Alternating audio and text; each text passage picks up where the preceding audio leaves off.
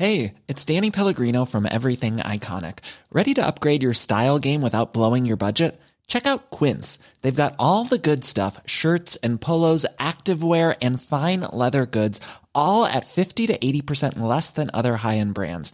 And the best part? They're all about safe, ethical, and responsible manufacturing. Get that luxury vibe without the luxury price tag. Hit up quince.com slash upgrade for free shipping and 365 day returns on your next order. That's quince.com slash upgrade.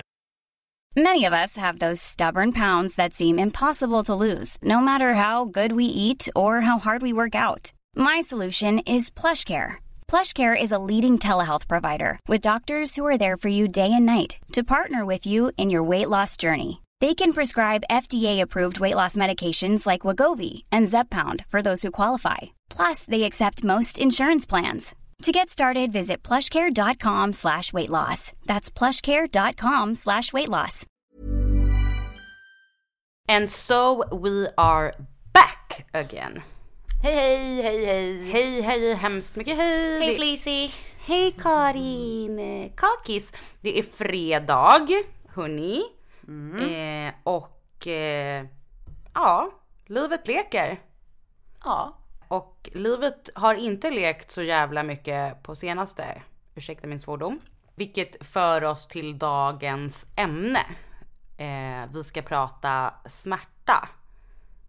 Och det här med anledning av att jag har varit nära döden hörni. ja. Du skrattar du? Nej men jag vet, men det är inte ens ljug. Nej det är inte ljug. Smärta är ju verkligen en subjektiv upplevelse. Men eh, vi, vi ska komma tillbaka till det. Vi ska först ta tag med lite roliga grejer innan vi kan eh, prata om eh, dagens dödsdom. Dagarna då jag trodde jag skulle dö. halster så här. Ja, jag, jag håller er på halster.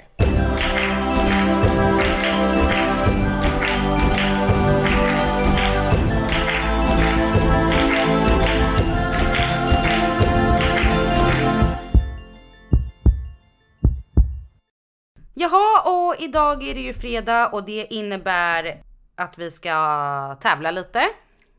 Eh, för tredje och sista gången för den här eh, omgången. Och grattis till alla som har vunnit alla.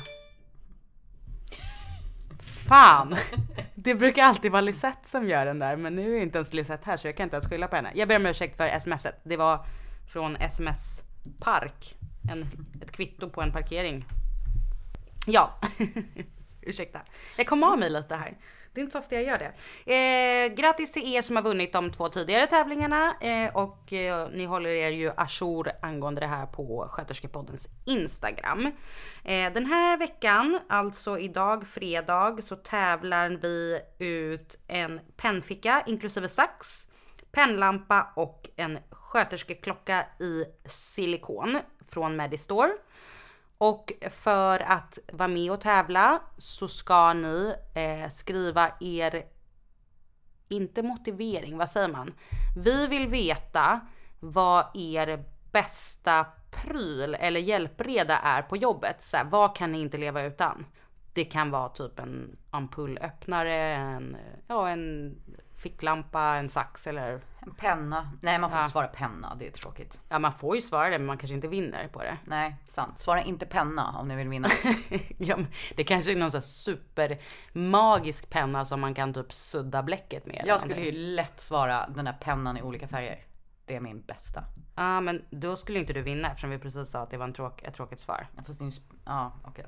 Ja men det, jag tänker att det är en eh, rolig tävling eller ett roligt eh, en rolig tävlingsfråga för att då kan vi även få inspiration av varandra. Så här, vad kan vi tänkas behöva? Vad har jag levt utan? Som jag inte vet om ännu att jag inte kan leva utan. kommer det revolutionera och göra oss till bättre sjuksköterskor. Ja, precis så. För att eh, delta i tävlingen så skickar du din, eller svarar du din eh, motivering där, nej, din pryl. Ditt svar. Ditt svar bara. Ditt svar. på Instagram, på Sköterskepodden och för att delta så måste du ju även följa Medistore på Instagram. Eh, och mer information om tävlingsreglerna finner ni på Sköterskepoddens Instagram. Tävlingen pågår från och med idag, fredag, till och med torsdag nästa vecka och vinnaren annonseras på fredag. Simple as that! Ja. då ska vi eh, gå tillbaka till de här mycket viktiga prylarna. Jag kanske kommer ändra mig om några år när jag har fött eh, barn. Men jag har då alltså varit med om den värsta smärtan i, i mitt liv någonsin. Min, alltså den värsta fysiska smärtan. Alltså psykisk smärta. Ja, det övergick ju lite i psykisk smärta. Ja, det var lite både och. Ja, men då ska ni få höra då vad som hände mig då. Jag hade då en visdomstand på högre nedre käken som höll på att bråka med mig sen typ midsommar 2015 och så skrämde min biträdande chef upp mig och sa så här. Ja men du vet att det kan bli alltså att typ eh, du kan alltså käkbenet eh, försvinner typ. Det typ eroderas bort liksom. Det finns inte. Och då fick jag lite panik och ringde till tandläkaren och bara nej men nu är det nog dags att, att dra ut den här för att den har varit inflammerad och ja, hållit på att bråka med mig så här länge. Så då skulle jag ta bort den här tanden då. Och den hade alltså då växt fast i, den kunde inte komma upp för att den hade liksom hakat fast i tanden bredvid. Och jag går dit, får en konsultation, vi bestämmer en dag, jag går dit, eh, lite Stesolid fick jag innan men det hjälpte ju inte så mycket. Men jag har alltså en major tandläkarskräck men jag var nog inte rädd för själva att ligga där och dra ut den utan mer så här hur ska det kännas efter? Och de täckte in hela mitt nylle i en, eh, ja, i en typ steril duk. Så det enda som syntes var liksom munnen och näshålen. Så det var lite svårt att andas där under. I en och en halv timme låg jag och gapade medan de opererade ut den här tanden. Sydde ihop kvarlevorna av ja, resterna. Och sen fick jag åka hem och bita på en tuss med instruktionerna. Det värsta i det här då, jag tänkte mig innan var att jag fick bara äta flytande kost i en vecka. Eh, åker hem, ja det gjorde väl lite ont liksom. Eh, när bedövningen började släppa. Men det var liksom inte så farligt då. Dagen efter krigar jag mig till jobbet, är där i typ två timmar tills jag inser att okej, nej men det här går ju inte. Och då började det ju göra, och jag såg ut som att jag hade fått en smäll liksom. då började det göra ont på riktigt. Så då krigade jag hem från jobbet, la mig i fosterställning och bara liksom, du vet, när man ligger och gungar för att det gör så jävla ont. Eh, Och tog Alvedon och Ipren var fjärde timme och det gjorde fortfarande ont men det gjorde, det var, jag kunde ändå leva med smärtan liksom. Och jag var så jävla hungrig också. Hungrig. Det är ett sugen på att tugga någonting. Eh, sen kom, sen det här var en måndag då och sen gick ju helgen. Eh, och jag var ju hemma från jobbet hela den veckan för att jag hade så ont. Och då tyckte jag ändå på söndagen att det började vända så jag gick till jobbet på måndagen. Sen på eftermiddagen där på måndagen. Då började det liksom bli ännu värre och det hjälpte inte med Alvedon och Ipren. Då, då började det liksom jag tänker att nu sliter jag av mig själv huvudet för att det dunkade och det liksom strålade ner i halsen och upp i örat, upp i käkben eller så här i kindbenet. Och det var väl typ då jag ringde dig i, i panik och bara tänkte så här, nu, det är nu jag dör liksom. Jag tappar huvudet. Ja, då hade du jävligt ont alltså. Ja, och då hade jag ringt tandläkaren typ fyra gånger samma vecka. Så här, svinjobbig patient. Bara hej, är det normalt att, hej, är det, ska det kännas så här? Hej, du jag ville bara kolla. Och sen ringde jag henne på tisdagen. Och då så tyckte hon, för jag bara nu måste jag få något starkare smärtlindrande. Det här hjälper liksom inte, jag kan inte ha det så här. Eh, För då satt jag bara och svaja här och kunde liksom inte, alltså jag kunde inte göra någonting. Jag kunde inte ens öppna munnen för att det gjorde så ont. jobbade du inte på typ två veckor? Nej, två veckor vart det typ. Sjukt alltså. Ja, det var helt sjukt. Det var helt sjukt. Och då så kom jag dit och då bara, nej men gud, du har ju fått en inflammation i ditt käkben. Och din käkled är ju dessutom traumatiserad. Så Vadå det, traumatiserad sa hon? för att, ja, för att jag hade legat och gapat så länge. Så att det hade, den har blivit utsatt för ett trauma. Eftersom då varje gång jag öppnade munnen efter det, när jag pratade fick jag ju skitont liksom. Och då skrev hon ut Citodon till mig som hjälpte mot smärtan. Men jag blev ju helt bäng. Så jag kunde ju inte jobba på grund av den anledningen. Alltså, Då fick jag ju ringa till min eh, biträdande chef och säga så här. Du alltså. Jag kan jobba ur smärtsynvinkel men jag kan inte jobba för att jag är typ hög. Jag somnade ju varje gång jag tog de där tabletterna. Vilket också fick mig att inse att fan vad lätt det är att bli torsk på, på sådana pre preparat liksom. Ja. För att Citodon är ju kodein som i typ kroppen omgörs till morfin. Eh, och alla ol- eh, Paracetamol. Ja precis. Men folk reagerar ju olika på hur man, när man får de här smärtstillande. Men jag blev helt, alltså jag somnade på tre sekunder och sov liksom i tre dygn i sträck. Ja, men ändå skönt. Jo, när man har sådär ont så är det ju typ skönt att somna. Men du vet, då började det så här tära på psyket. Att så här, kommer inte det här bli bättre? Och det som hade hänt då var att jag hade fått någon komplikation som hette dry socket.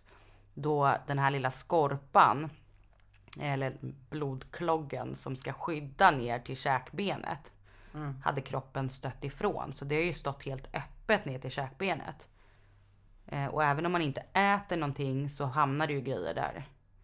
Ja, och hon rispade upp en ny blödning så jag fick en ny skorpa och tog bort stygnen. Eh, och sen hem med Citodon, låg på soffan.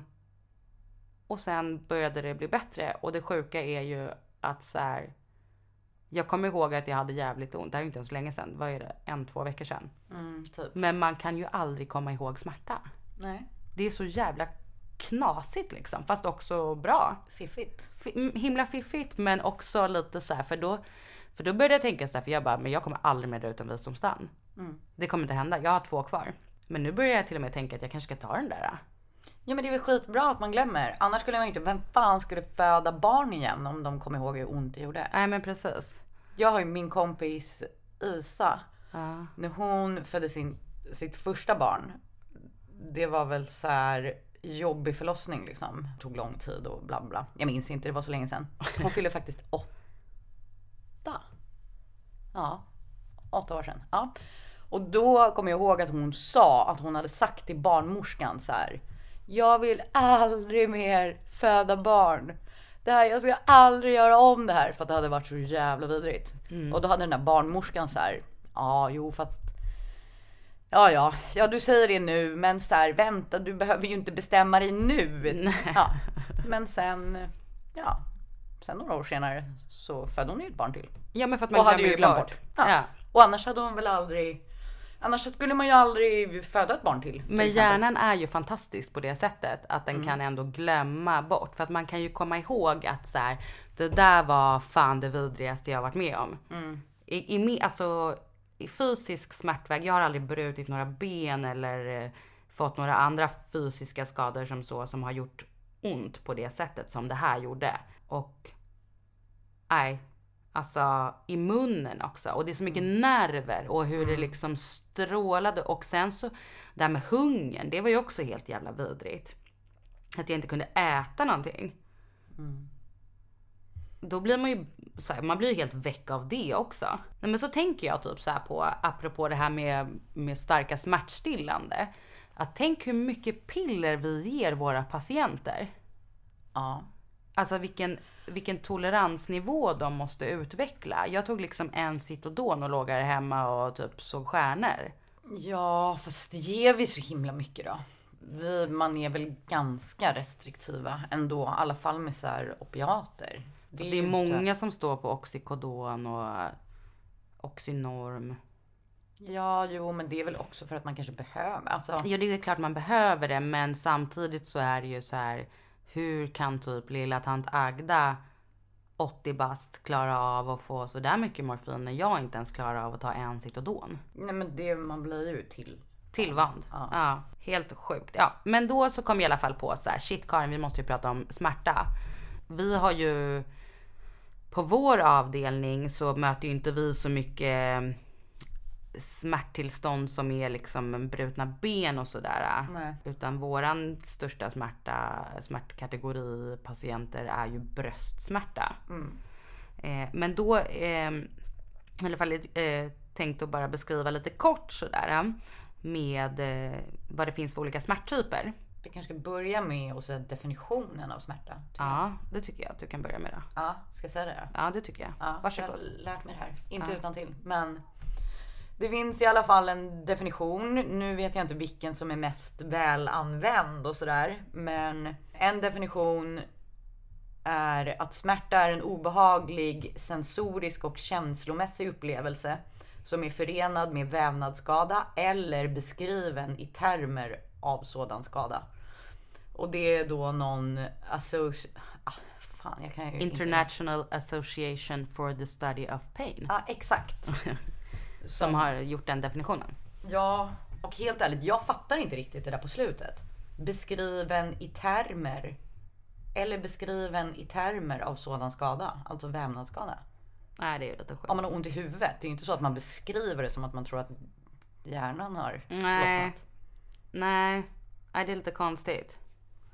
Det var, ja, vi kanske kan skriva till dem och säga att de får utveckla sin Vi definition. fattar inte. Vi fattar inte definitionen. Eh, nej men och smärta också, vad vi kan, innan vi går in på grunderna, är den vanligaste besöksorsaken i sjukvården. Mellan 20 till 40 procent av besöken hos läkare i primärvården är föranledda av smärttillstånd. Så det är en stor patientgrupp. Ja. Och de, de här patienterna är ju även representerade på akutmottagningar och specialistvård. Vi går vidare till eh, kategorierna av smärta då. Ja. Och den första kategorin är ju nociceptiv smärta som är då vävnadsskadesmärta. Och det är typ eh, när man får en, eh, ja inte vet jag, ja men vanligt ont som Ja. alla känner till. När man ramlar och skrubbar, du, du bryter svar. benet eller du får en um, skär i inflammation. fingret. Typ min tand. Ja. kroppen blir utsatt av något slags eh, trauma och då reagerar vävnaden, alltså smärtreceptorerna i vävnaden gör att det orsakar smärta. Du lägger din hand på en platta som var varm. Det var inte bra.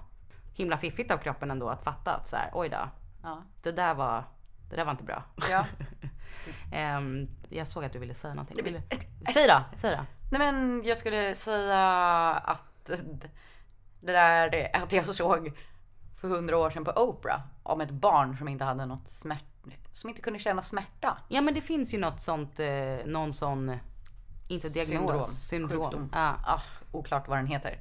Men svinjobbigt för att den här, och jag kommer ihåg att det här barn, alltså jag kan komma ihåg fel, men jag tror att hon petade ut sina egna ögon. Nej inte helt. Jo, man kan ju göra det. Nej det tror jag inte. Ja men i alla fall. Men det var jättejobbigt för att hon kunde ju inte lära sig någonting. Och barn som leker och hoppar och, och just precis som du sa så här med spisen. Att så här, hela din hand brinner ju upp. Bara för att du inte känner smärta betyder ju inte det att handen inte förstörs liksom. Nej men precis, Men- det är ju inbyggda receptorer hos oss som gör att okej, det där var varmt, jag flyttar på min hand. För det var inte bra. Ja. Det var dåligt. Aj. Aj. Aj som fan. Eh, ja, och nästa kategori är neuropatisk smärta.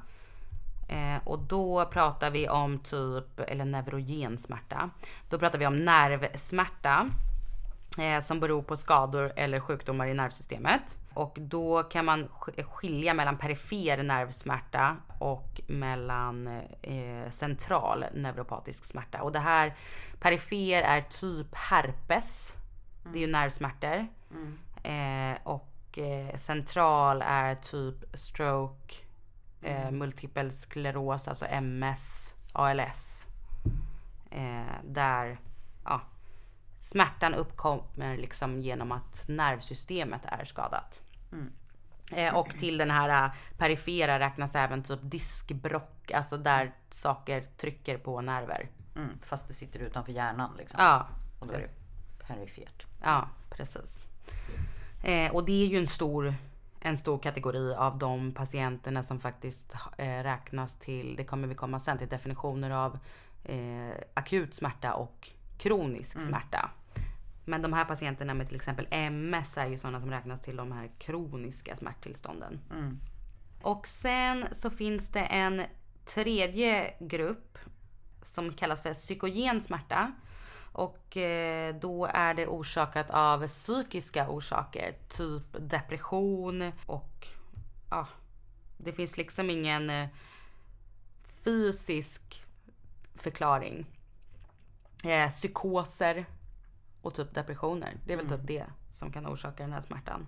Och sen så finns det en fjärde kategori som kallas för idiopatisk smärta och det här är då smärta utan känd orsak. Och det är ju en jävligt jobbig grej. Eh, och framförallt väldigt mycket lidande för de här patienterna som har ont men där det inte finns någon fysisk bakomliggande orsak. Man kan tycka att vården är dåliga på liksom identifiera den här typen av, eller inte patienter kanske, men Jag kan tänka mig att många av de här pa- patienterna känner sig missförstådda Ja. och inte lyssnade på. Det är väl lite Nej. som vi har pratat om det här med, ja men till exempel när man får en takotsubo, Mm. en sån här, eh, inte låtsas hjärtinfarkt men att det är en hjärtinfarkt utan någon egentligen förträngning i något Mm. kranskärl och till exempel eh, funktionell stroke Mm. där det inte finns någon fysisk förklaring till varför man får något slags eh, neurologiskt bortfall. ja. Det är lite av den här äh, gruppen där jag tror att vi som, inom, alltså, vi som är personal blir eh, väldigt dömande. Tyvärr. Alltså, Ja, jag vet men- inte hur man riktigt ska tackla den patientgruppen för att Men jag tror att det också handlar om liksom mycket frustration hos vårdpersonal. Alltså man vill ju så gärna hjälpa liksom. Eh, och det är ju svårt då att hjälpa någon liksom med konventionella liksom konventionell medicin där man hela tiden ändå ska ha så provsvar, man ska ha röntgenundersökningar och det ska hela tiden finnas på något sätt så objektiva bevis på att du har ont liksom. Och det är man ju ofta ganska många gånger bra på att lösa. Har du brutit ett ben så blir du smärtstillad på rätt sätt. Har du ont i bröstet på grund av eh, jag menar, angina eller hjärtinfarkt så vet man vad man ska ge. Mm, Alltså allt sånt som det finns. De blir ju ganska bra hjälpta med smärta. Eller om man har gjort något kirurgiskt ingrepp eller vad som helst liksom. Men om det är... Om man liksom inte hittar någon orsak nej, så blir det ju mycket svårare att hjälpa liksom. Ja men och jag tänker att så här, ibland, nu säger inte jag att jag själv är så och jag tror säkert inte att du är, men det, det blir ju som att så här, ibland kan jag uppleva att typ, och vilket jag säkert tror att de här patienterna själva upplever, att de känner sig väldigt misstrodda och att så här, läkaren eller sköterskan inte lyssnar på dem och de tror att de hittar på att de har ont och vissa tror att de bara vill ha mer smärtlindring för att de är missbrukare av opioider.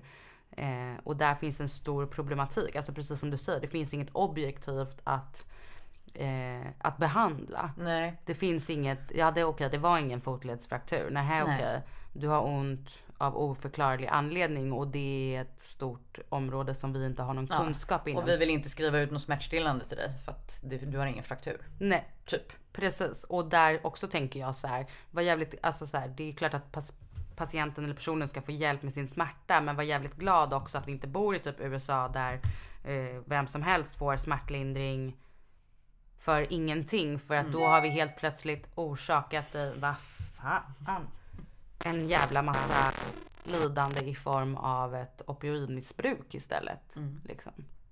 Ja. Men det är också svårt. Jag vet att vi på Danderyd har ett smärtteam.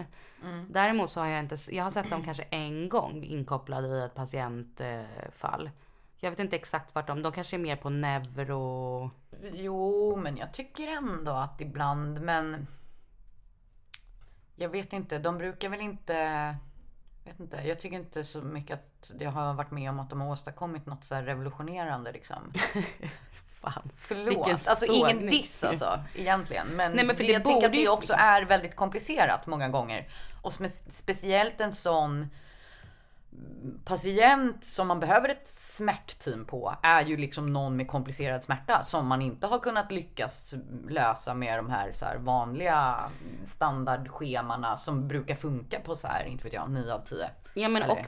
och, och dessutom så tänker jag så här att det är kanske inget som vi kan lösa på de tre, fyra dagarnas vårdtid som de Nej. är på just vår avdelning. Vilket gör att så här, vem, då måste det ju finnas en, en tydlig, det här pratade vi om minns jag när Ruskan pratade i det avsnittet om beroende. Att så här, vem följer upp de här patienterna? Om vi sätter in någon på en hjärtavdelning på en, en eh, ett morfinpreparat. Någon måste ju följa upp det här och det är väl där lite saker och ting Mamma, det är husläkaren. Ja, jo men det är husläkaren. Men sen, du vet, jag kan bara tänka på min egen mormor. Hon har bytt husläkare fem gånger på typ en kvart. Det är så lätt att saker och ting faller mellan stolarna och sen helt plötsligt så har man någon som är missbrukare liksom för att det inte har följts upp ordentligt. Min farmor åt ju svin mycket så här Oxycontin. Alltså hon var ju typ 100 år gammal och hade skolios och ont i ryggen och bla bla. bla. Och då blir man ju tillvand efter ett tag. Och hon åt ju mycket. Alltså du vet sådana doser som jag bara men shit äter du det här liksom? Jag hade ju kanske inte dött men jag hade ju inte mått tipptopp. Eller så kanske jag hade mått tipptopp ett tag. Ett tag, men Ja, sen hade du behövt ännu mer. av. Ja. Nej men och då kommer jag ihåg när hon åkte in på Danderyd. Då ja, så mådde hon väl lite illa och hade väl dålig aptit. Och då ville man, då ändrade man, då satte man ut allt hennes Oxycontin. Och satte in henne på så här typ fentanylplåster tror jag det var. Ja. Och jag kommer ihåg att hon var så jävla sur över det.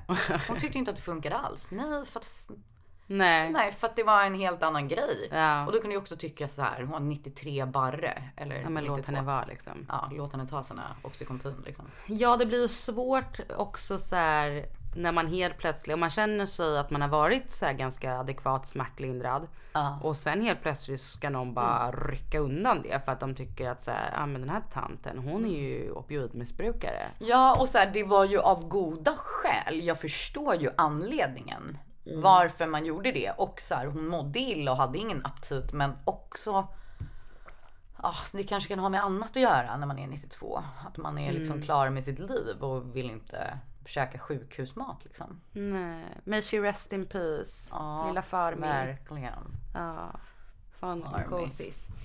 Eh, men också det här med att eh, så här, man säger att smärta är subjektiv. Det står i den här definitionen. Smärta är alltså en personlig upplevelse som inte kan påvisas eller uteslutas med objektiva metoder. Det är därför meningslöst att ifrågasätta en patients smärtupplevelse. Patienten upplever ett sådant ifrågasättande som kränkande. Smärta kan förekomma utan att det är möjligt att påvisa någon vävnadsskada. Men där tänker jag också så här, det är väl klart att man måste ifrågasätta. Man måste göra rutiner för liksom. Ja, för alltså det är ju klart att man inte ska misstro någon. Nej, nej, absolut inte. Men det är ju inte så himla sällan man har en patient och så ska man använda sig av den där VAS-skalan eller den där numeriska. Nu, numeriska? NRS Ja. tänker du? Ja. ja. Jag, Ehm. fan. jag kommer inte ens ihåg vad det står för.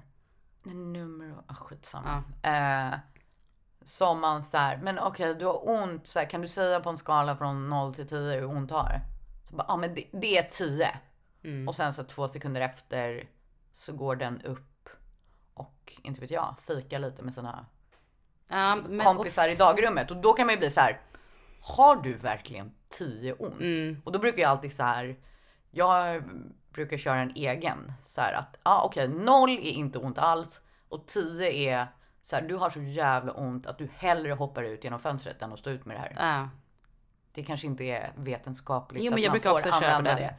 Och då är det ju sällan någon som har 10. Nej, Eller de går inte precis. och fikar efter i alla fall om de säger att de har 10. Nej men det är också det, ja precis för det finns ju så jävla mycket missförstånd i den där skalan. Den är ganska dålig på det sättet. Precis som du säger så kan man ju, man kan se typ eh, någon som verkligen har, ja men om man har gjort praktik på, eller om man har varit på en ortopedavdelning någon gång. Så har man ju sett folk som faktiskt Som har har 10 ont, ja. ont. Att de hellre skulle hugga av sig benet än att så här stå ut med det där. Och så sitter, precis som du säger, så är det någon som bara, nej men det är 10.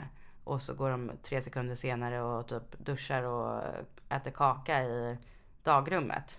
Då börjar man ju tänka, det är inte att man det är säkert att den patienten har ont, men så här, har du förstått vad 10 verkligen innebar? Vi pratar alltså om att du hellre hade hoppat ut genom det här fönstret nu. Det är nästan så att jag öppnar fönstret åt dig och ser om du hoppar. Fattar du? Nej men och det där blir väl så svårt. Så här, för att det är väl så, man ska väl inte ifrågasätta någon annans smärtupplevelse och det är ju subjektivt. Man kan ju egentligen inte jämföra. Nej men och vissa har ju Smärta, högre liksom. smärttröskel än andra. Typ en gammal tant som bryter höftbenet har ju inte alls lika ont på grund av att så här, eh, benen har blivit mjukare med åren än om du och jag hade. Alltså det hade ju varit pain på riktigt. Och det där säger de ju även på, alltså för man kan ju, man kan ju ibland träffa patienter, det minns jag när jag gjorde praktik där på ortopeden, att så här, gamla damer som hade brutit i lårbenet som inte ens hade märkt det själva. Men där benet var utåtroterat och förkortat liksom. Är sant? Ja, för att benen bryts ju ner liksom med åldern. Det gör inte lika ont för dem att bryta. Nu säger inte jag att det här gäller för alla. Nej, jag tror Men- jag bara har träffat stackars tanter som har skitont. Nej men har- kolla på typ en ung kille eller tjej som bryter typ fotleden. Mm. De har ju typ 10 000 gånger värre än en liten dam som har brutit. ah, Jag säger inte att det alltid är så. Men, jag har, men benen bryts ju ner med åldern liksom. Det är de här som man fick lära sig någon gång i skolan. eh, Osteoblaster och neuroblaster. Vad heter de nu då? Osteoklaster och osteoblaster. Ja. Jag kommer inte exakt ihåg. Någon, någon duktig student kan säkert komma ihåg det där. Men och sen så finns det ju också skillnad mellan eh, akut och långvarig smärta. Jag tror att i akut smärta så är det ju liksom, ja men, ni vet, ett benbrott eller en brännskada. Och i långvarig smärta så tror jag att, ska, att smärtan ska ha varit mer än tre månader. Eller kronisk smärta också räknas ju in i det här. Där det är typ, ja men, Parkinson, MS, stroke. Patienter som faktiskt alltså har, har jätteont och jättemycket lidande och svårreglerad smärta. Och det är ju en, en jävla bajsmacka att ha sådär ont under så Ja. lång tid. Liksom. Det försämrar ju livskvaliteten på så många sätt. ja, för det är väl akut smärta är väl många gånger Övergående. Ja, dels övergående och så är man nog ganska bra på att smärtlindra det. Mm. Alltså, man är väl kanske ganska, på någon med ett benbrott är man väl ganska så här frikostig med morfin eller Ja, men som vi har med IV, patienter liksom. med hjärtinfarkt, då får man ju intravenöst morfin Ja. Mm. för att det är så jävla ont. Och det kanske man bara behöver en eller två doser av. Mm. Och sen åtgärdar man det som är problemet. Mm. Och då behöver man inte det längre. Ja. Nej. Men att under så lång tid ha så mycket smärta som de här kroniska, alltså som har kroniska smärttillstånd. Ja, jag är ju inte alls bra på smärta. Nej men det är också, det är så, här, det är så jävla svårt att vara bra på för det är så komplext tillstånd och alla människor är ju olika. Därför går det typ inte att lära sig så här, vad är det bästa? Och många gånger kan jag tänka att så här, man hamnar i lite så här, pest eller kolera situation. Att så här, det är klart att patienten inte ska ha ont. Men opioid, alltså jag kan tycka, jag vet inte, jag tycker det är svårt det där. Ska man ge liksom morfin eller vad fan ska man göra liksom? Jag tycker så här, bara så länge inte folk behöver ha ont men samtidigt så, så här, man vill ju inte orsaka någon nå- ett beroende heller. Nej, alltså vi borde bjuda hit någon från det där smärtteamet. Ja men faktiskt. Det är ingen dålig idé. Nej, se vad jag bara... Ja, jag bara Kommer på. briljerar här. Ja. Hi, I'm Daniel, founder of Pretty Litter. Cats and cat owners deserve better than any old fashioned litter. That's why I teamed up with scientists and veterinarians to create Pretty Litter. Its innovative crystal formula has superior odor control and weighs up to 80% less than clay litter. Pretty Litter even monitors health by changing colors to help detect early signs of potential illness. It's the world's smartest kitty litter. Go to prettylitter.com and use code ACAST for 20% off your first order and a free cat toy. Terms and conditions apply. See site for details.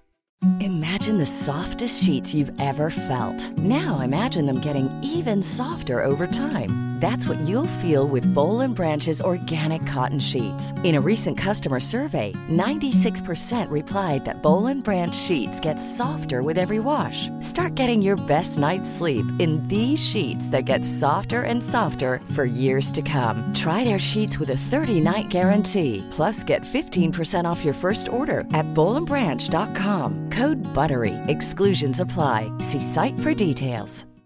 Millions of people have lost weight with personalized plans from Noom, like Evan, who can't stand salads and still lost 50 pounds.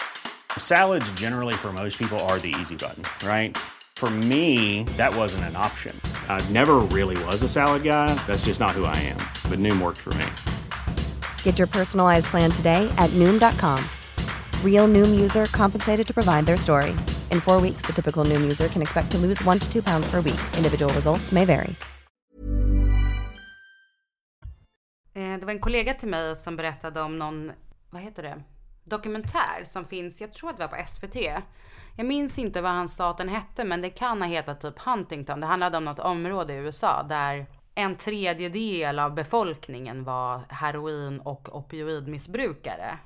Eh, och i USA så har man ju en helt annan kultur till det här med, eller kultur, men där går ju läkemedelsbolagen vill ju gå med vinst liksom. Så att de gör ju typ, ja, men vad du berättade för mig någon gång att så här, det var på tv var det ju så här reklam för eh, Oxycontin. Oxycontin, eller oxycon, ja men Oxycontin och Oxynorm och så här att man och sen har man väl inte samma man har väl inte samma kontroll på, man kan väl gå till massa olika läkare och få flera olika recept. Här har man ju åtminstone sam, apoteken har väl åtminstone samma Ja, de system har någon- jag någon läste slags det faktiskt idag. samkörning i alla fall. Sen Och de har man- även anmälningsplikt numera ifall de Ja. misstänker att någon får över, eh, vad heter det? Förskrivet för mycket. Ja. Och det, alltså i USA att man har jättestora problem med just opiatmissbruk. Och liksom opiatmissbruk kanske vi tänker så här, då tänker jag på en så här heroinist som står på plattan och är helt Mm. hårsad liksom. Men här är det liksom, alltså folk, alltså det är ju läkemedel och de får det ju på recept. Vilket Mm. innebär att för det första är det ju inte olagligt liksom. Nej. Men det skapar ju såklart jättestora problem. Eh, Men att eh, nu kommer jag, att jag kommer inte ihåg vilken stor siffra det är, men att det är ett jättestort problem och som har att göra med läkemedelsföretagen för att de har liksom gjort reklam för sina Ja, det är ju Nu- helt Men vi måste ju också tänka så att vi säger rätt. Opiater och opioider. Fan, jag lär mig aldrig vilket som är vilket. Men opioider är ju oxycodon. Och opiater är det som är rent. Då är det typ heroin. Eller? Alltså alla sådana där derivat eller vad man Ja, säger. men vi kommer till det. Om jag får läsa den här artikeln Ah, då så okej, kan vi reda ut det här. tyst. Mm, Okej, då, då har jag eh, läser jag från en artikel nu på SVT där man pratar om det här med miss eller med opioid eller opium missbruk i USA. Fan, nu blev det rörigt här i huvudet. Ja, men och då skriver de så här. Människan har ett både långt och komplicerat förhållande till opiumvallmon. Och det är ju alltså, det, det är ju... det är det som är grunden. Ja, vallmo, det är ju en blomma liksom. Ja. Växtsaften kan, växtsaften kan ge smärtlindring och är grunden till både morfin och det smärtstillande läkemedel med substansen Oxykondon som nu ökar kraftigt i Sverige. Preparatet ger stark smärtlindring och kan också innebära stora risker för beroende och överdoser, vilket miljontals amerikaner de senaste åren fått erfara. Heroin allt vanligare är underrubriken då. Decennier av okontrollerad utskrivning av morfinliknande smärtstillande mediciner, opioider, har skapat en tidvattenvåg av beroende och dödsfall i flera amerikanska delstater. Över två miljoner amerikaner beräknas vara drabbade och hundratusentals har dött i överdoser. När pillren blivit... Sen när då? Men, eh, ja inte vet jag. Det framgår inte. När pillren har blivit för dyra eller för svåra att få tag på har många gått över till heroin och den upp, uppåt 50 gånger starkare opioiden fentanyl, vilket lett till ännu fler dödsfall. Och det har ju också varit liksom på tapeten nu bara för några dagar sedan. Det är jättemycket. Bara man go, alltså det är ju bara på Svenska Dagbladet och Aftonbladet bara för några dagar sedan liksom om just fentanyl.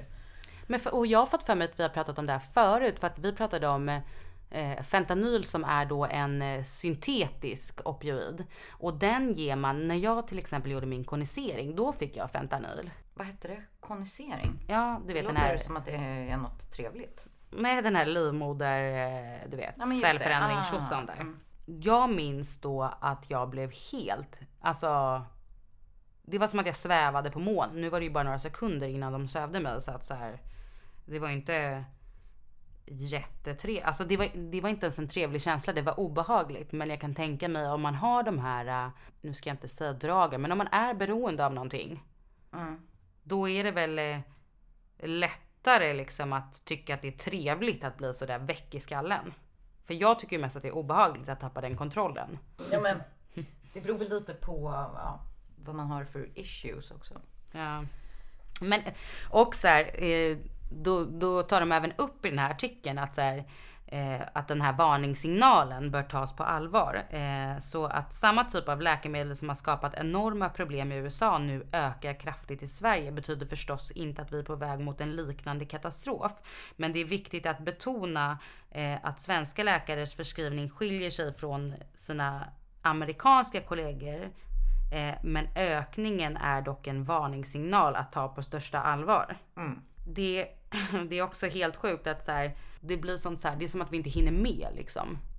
Det, det finns ingen som kan, folk bara, ah, men du har ont. För det är jättemånga som har ont och vad ska vi göra för vi har inte riktigt tid att ta hand om dig. Så du får de här äh, smärtstillande läkemedlen men egentligen har ingen tid att följa upp dig. Så att eh, du kan ringa och förnya ditt recept. Alltså det blir skitkonstigt också. Då man egentligen kanske skulle behandla, kunna behandla många av de här smärttillstånden med typ, ja men inte vet jag, TENS, sån här eh, elektriska impulser eller satsa mer på typ yoga eller eh, fysisk aktivitet. Nu säger inte jag att det är lösningen på alla problem. Men det borde ju kunna gå att göra någonting bättre och framför allt också så tänker jag på den här kategorin av patienter som det faktiskt är jävligt synd om som är överkänsliga mot morfinpreparat. För att det finns ingenting att ge de här stackars patienterna. Nej, inte alltid. Men ibland kan de ju få typ oxycodon istället för morfin. Ja, men och det är inte alla som tål oxycodon. Nej. Då kan man kanske prova med typ ketogan kan vissa tåla istället för. Men det är, jag tycker skitsynd om de patienterna. Eller patienter som jag minns från min placering där på ortopeden att gamla personer som har varit missbrukare men kommit ur missbruket. De går inte heller att ge någon smärtlindring för där vill man inte ge någonting som kan orsaka ett beroende igen. Nej, jag hade när jag jobbade som undersköterska på kirurgavdelning medan jag pluggade. Då hade vi en ganska ung, eh, en ung person som kom in och som då ja, hade varit med i något, något slags trauma. Det var ja, någon olycka av något slag.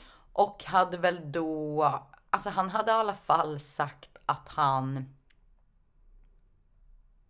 eh, hade rökt cannabis. Kanske inte precis i anslutning till den här, det här själva traumat. Eller, men det, var, det fanns, ja, det var i alla fall känt i journalen. Och då vägrade läkarna, då skrev de inte ut någon morfin till honom. Alltså då fick inte han morfin, IV eh, för att han hade rökt cannabis. Och det är helt sjukt. Det känns ju som så här Alltså, var femte person Ja men lite har rökt cannabis. Lite så. Och så här, det är väl skillnad på... Sen finns det väl säkert forskning på att så här, är man beroende av en substans så är det väl större risk att man blir beroende av något annat. Ja men precis. Ehm, Ja, kan jag tänka mig. Det är ju inte helt orimligt. Men, Ja, men jag tänker åtminstone i, så här, i det akuta skedet Ja, borde han- man ju ändå ja, kunna han få. hade ju svinont. Men han fick inte IV. Men jag, jag tror, nu minns jag inte riktigt hur det var. Men han kanske fick en tablett. För så är det ju många gånger att man får ge tablett och inte IV. För att man inte får samma... kick liksom av Nej. det. Jag tycker vi kan prata mer om det här. Det känns, Ja, det känns som att vi, vi, men faktiskt ska vi kolla upp det där med någon, någon från vi vill faktiskt smärtteamet. ha någon som vi frågar. För nu har vi liksom slängt oss lite med så här termer som vi inte kanske exakt vet. Och apropå termer. Ja! Då ska, då ska, jag tänker så här, att jag har inte ens diskuterat det här med dig, jag bara bestämmer själv att vi ska slopa veckans första hjälpen och istället ha en em, veckans ord fast det blir en, två, tre, fyra, fem, sex, sju, åtta ord som är värdefulla att kunna inom smärtkunskap. Åh herregud. Ja. Och det är alltså olika smärtbegrepp. Ja, Är ni med? kör bara. Ja. Då har vi hypestesi. Det betyder nedsatt känsel. Hypestesi. Det här kan också vara viktigt om man läser sin egen journal, att man ser då. Ja. Hypestesi, nedsatt känsel. Analgesi, bortfall av smärtkänsel. Parestesi, stickning, myrkrypning, spontan uppträdande eller framkallad av hudretning. Dysestesi, obehaglig men inte nödvändigtvis smärtsam parastesi. ja, förstår ni vad vi har att göra med om dagarna? Sitter ni och antecknar nu medans Det här så är ni faktiskt- kommer ihåg det här? Ja men det är bra. Allodyni, smärta framkallad av normalt icke smärtsam retning som berör tryck och kyla. Men alltså helt ärligt, jag fattar ingenting. Varför inte? Säg igen. Smärta framkallad av normalt icke smärtsam retning som beröring, tryck och kyla. Okej. Ja. Ja, fattar du? Men jag var Så tvungen att typ- koncentrera mig. Ja, du måste ju koncentrera dig. Ja. Ja. Allodyni alltså var det. Hyperalgesi. Kraftigare smärtsvar än normalt på smärtsam stimulering. Då, man, då skulle man väl kunna säga att man är typ extra känslig. Eller låg jag smärttröskel. Du petar på mig så här. Och du bara jag ah! bara, ah! Ja, ja precis. Ja. Neuralgi. Smärta orsakad av skada eller dysfunktion i perifer nerv. Den fattade jag. Den hade jag kunnat lista ut. Och den här är bra. Rhizopati som betyder nervrotssmärta. Ja, du kunde den. Nej men jag lärde mig det idag. Är det sant? Ja, sant. Ja. Faktiskt. Och det kan ju typ vara ett diskbrock. Mm. Cervikalgi. Ja. Ja. Ja. Då har ni lärt er as många smärtbegrepp här. Vi kan, vi kan, eh, ni kan spola tillbaka några sekunder här nu om ni vill upprepa dem igen. Mm. Och ta, glöm, glöm inte papper och penna liksom när ni spolar tillbaka. Och det blev veckans första hjälpen för det kan faktiskt vara bra att veta. Mm. Ja, veckans ord blev veckans första hjälpen den här veckan. Mm. Bra. Skoj. Så du ska vi. Skoj. Sköj! Sköj, sköj, skepp och höj. Eh, glöm inte att gå in och kolla på Sköterskepoddens Instagram för eh, tävlingsreglerna också till veckans tävling i samarbete med Medistore. Man måste följa reglerna. Ja, och glöm inte det där Karin sa om pennan. Ja. Kommer inte vinna om det blir penna. Nej. Ja, tack för den här veckan. tack, tack. Auf Wiedersehen så hörs vi eh, nästa vecka. Puss och kram. Puss och kram, vi ses på stan.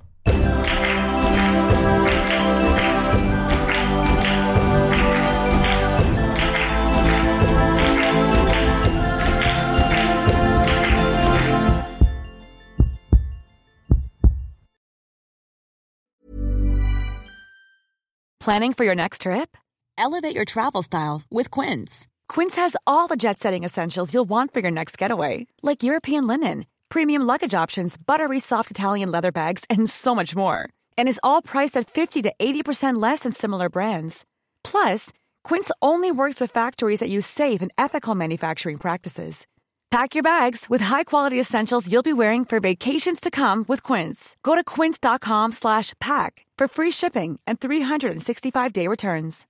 Imagine the softest sheets you've ever felt. Now imagine them getting even softer over time. That's what you'll feel with Bowl and Branch's organic cotton sheets. In a recent customer survey, 96% replied that Bowl and Branch sheets get softer with every wash. Start getting your best night's sleep in these sheets that get softer and softer for years to come. Try their sheets with a 30-night guarantee. Plus, get 15% off your first order at bowlandbranch.com. Code BUTTERY. Exclusions apply. See site for details.